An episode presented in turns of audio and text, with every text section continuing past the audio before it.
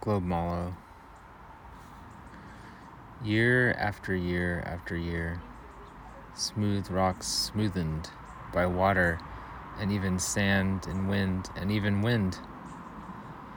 Juniper scrub grew to a tree, split and died, remains as snag, mostly still alive. Rodent holes take refuge in sandy soil beneath the globe mallow crop, waiting for the seven year pinon to drop seeds. Many young, even oaks and little gullies of green grass meadows, hidden pond, and aspen stands, big mesa tops catch the rain as if some rock giant has been slowly gardening these clefts for a billion years. But groves of bright orange mallow and yellow and blue penstemon against the rain fingers, touching the horizon, blurring the distance, and us journeying along an imperfect family group forged and beaten, still smoking from the birth, without a place to call home together. So we wander, create traditions and stories, move onward to places never heard of. A group of young souls just born into the still smoking mud, which we feel the heat of what we are also molded from. And a rag of trash wound up in an ancient sagebrush bush that I take three stems from and show them to Todd for a sniff, stuff my mouth full of globe mallow flowers, and gain sustenance from the land, and I'll tell you, I've given up on meaning and instead work with how I find feelings out in places both empty and full of such moments of presence to convey a res- kind of resonance that doesn't need these words for you to come close to it. But it's like a fire stoked by attention only, and it goes out and everything is dark in that realm that you don't know or see into, becomes like the old ones who rest in the hills, gardening their patch near the pinons and living with the least chipmunks and the mule deer and the visitor who comes from Kota from the house over. Puts his feet up by the door and stares out at the rain fingers and the mallows and the pinons and junipers and rodents and distant cities and collapse and reforming and smallnesses and bignesses and the Colorado River and the lack of water in the lakes. And he sits with his friend, staring out, and says, Only for hours after all these years.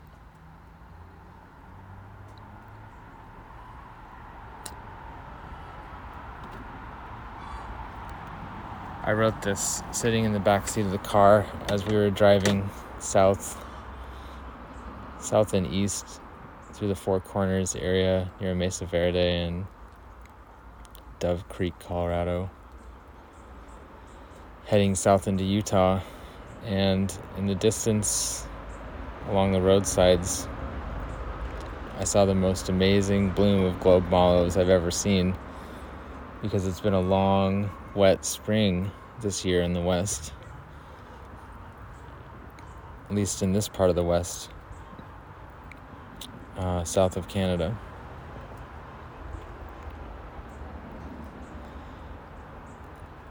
And I don't know how to begin. This type of writing sometimes just comes out of nowhere. And this one, I feel like just came rolling across all that empty open space. There's huge mountain ranges in the distance, and between them, vast areas of sagebrush and different types of artemisia plants, kind of gray, bluish green haziness, and then all these wildflowers growing in between them.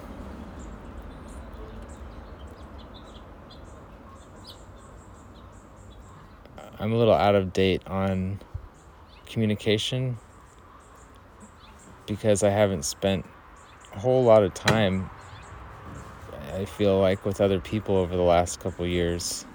I'm out of date with politics and trends and all those things. And I feel like people in the cities cycle through information and trends so much faster than I've been privy to, so I haven't even heard of some of them. But one term that I've heard of over the last couple years is good faith uh, the term good faith, and I was never really aware of what that term meant besides being charitable in a discussion towards somebody. where you listen to their side of the argument and they listen to yours and there's some kind of resolution reached. At least that's kind of what it seemed like to me. And today I was listening to a podcast called Your Undivided Attention uh, by Tristan Harris and Aza Raskin. I think it's a podcast everybody should listen to, actually. Specifically, their episodes on AI. Um, and they were discussing good faith arguments today and what that means and and what listening in good faith means specifically and it means to be able to be changed by what you hear essentially um, and to be willing to change. So this poem that i wrote is kind of about mostly about my family and my mixed blended family whatever term there is for it of divorced and then remarried people. And the difficulty of that but also the, the immense beauty and the current state of the world and just really everything that I've been kind of thinking about and feeling um, but there's been a crux like situation that's happened in my family recently. And just to protect people's dignity, I won't go into the details. But there's been a situation where someone needs to change and they're extremely resistant to the point of the resistance being so deep they don't even really know they're resisting. And I've seen this pattern again and again and again. And it brings to mind the idea of good faith. This term that I'm just learning about, that I'm so up to date or out of date on, because I'm sure people have been talking about this idea for years now. Since the deep divides have kind of started to percolate through society that we all live in, live living through. But the idea of good faith and being willing to change honestly seems like one of the hardest things to do. And the idea of good faith, though, is that two people come, or a group of people, two groups of people come, and they have different opinion, opinions on something, what happened, or how something should be. And they sit down and have a discussion about it. And the entire time the discussion is ongoing they all respect each other's dignity and they don't come to the discussion table with the idea that the other person needs to change. But what do you do when the other person does need to change? When, when is it okay not to agree to disagree i feel like that's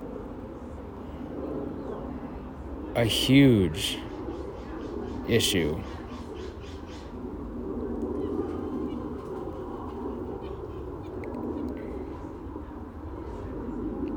Because if the other person is then resistant to the requests of the people who believe that they should change, then where do you go from there? And if the need for them to change is genuine and validated by a large group of other people, but that person or the the other persons are resistant or unwilling to change, then what do you do? I don't have any answers for this. And it's one of the main conundrums that I've come up against again and again and again in my life.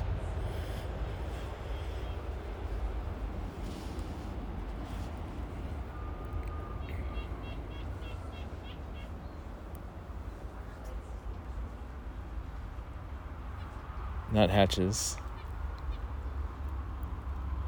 Ocean spray. I'm sitting in somebody's backyard, a friend of mine that Anna is staying with in Portland this summer.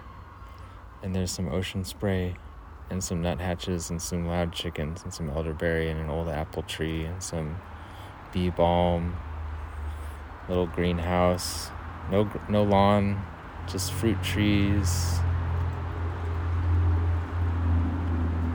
Bachelor's Buttons, Nine Bark, Lemon Balm.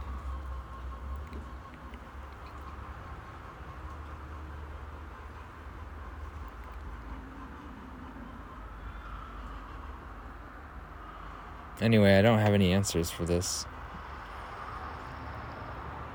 I just really I wish I did.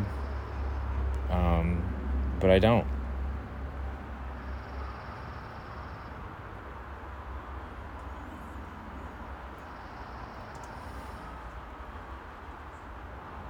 I think a really important phrase that can kind of cause a breakthrough for people who are undergoing extreme resistance to change, even when others are requesting it or trying to make their relationship more workable, is for the person who is on the defensive side to say to themselves, What am I protecting?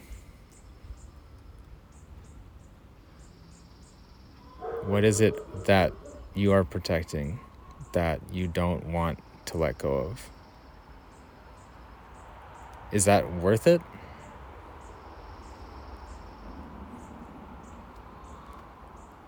Or can you give that up a little bit and allow something else to come in? Some kind of change.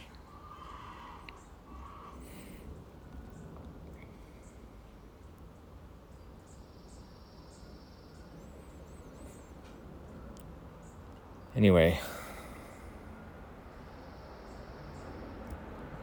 I wish I had something funny to say, but I don't.